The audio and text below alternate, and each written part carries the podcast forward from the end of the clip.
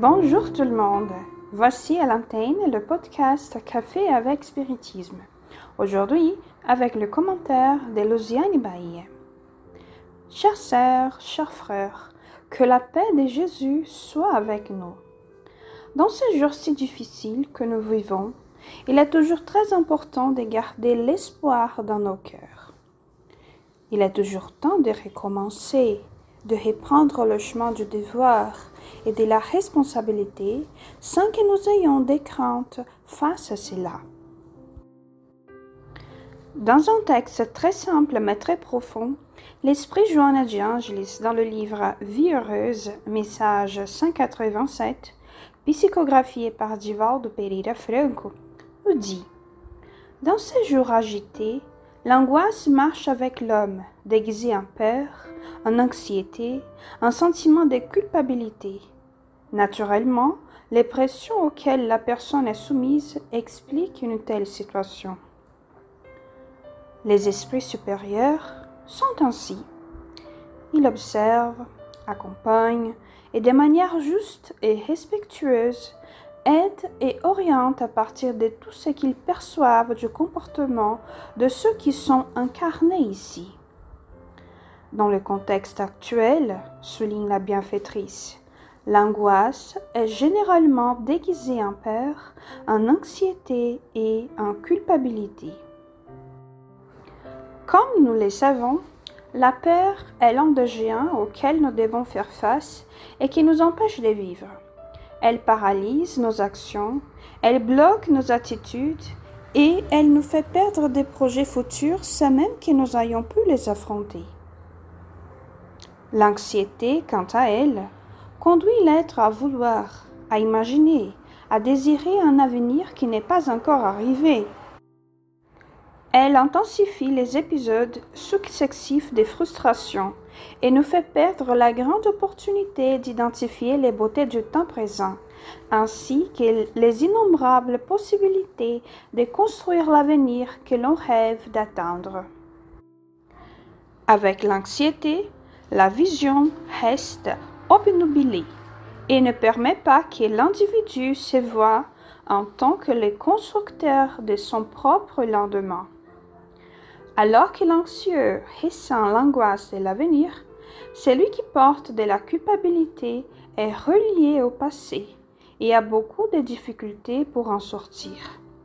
Il visualise les erreurs commises et, au lieu du regret, il imprime en lui des remords que le lie à des événements qui ne reviendront plus, mais qui l'empêchent d'avancer.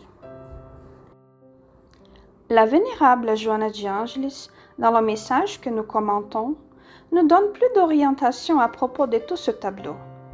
L'anxiété, pour le plaisir exorbitant, frustre.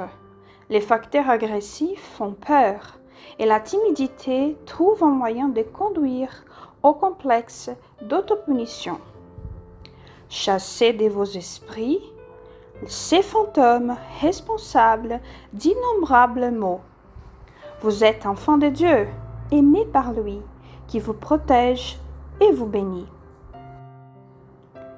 Nous sommes les enfants de Dieu, et cette expression est si belle parce qu'elle est si vraie et parce que lorsqu'elle est prononcée, nous sentons au fond de nous combien elle est réelle. Éloigner le fantôme qui entrave les cours de notre histoire de croissance est un devoir indispensable à accomplir. Ne jamais permettre aucun prolongement de ce qui n'est pas divin dans notre moi intérieur. Nous sommes aimés par Dieu et nous devons toujours porter cette pensée avec nous en nous imprimant dans nos pas, sans doute ni crainte, ce que nous devons réaliser, car nous sommes soutenus par l'amour divin et cela est tout. Ne vous écartez pas de ces lois, dit Joanne, car chaque fois que nous nous éloignons des lois de Dieu, nous nous éloignons du bien. Et quand un homme dort, nous savons qu'il est semé dans son cœur les mauvais grains comme Jésus nous l'a enseigné dans la parabole du blé et des livrets. Les conseils de la bienfaitrice continuent.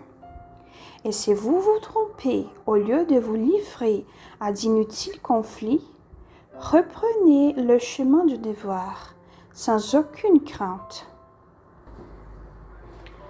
Alors, pas d'entrave du passé. Conscient de l'erreur, prenons la charrue et avançons sans regarder derrière. L'erreur du passé n'est pas derrière nous, mais à l'intérieur de nous.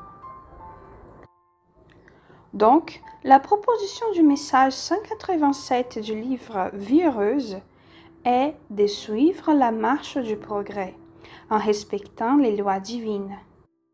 Et si par hasard nous nous en éloignons, remettons-nous en chemin, sans aucune angoisse, déguisée en peur, anxiété ou culpabilité, mais en ayant dans le cœur et en les vivant dans les attitudes, la foi, l'espoir, le courage, la persévérance, la résilience et l'amour.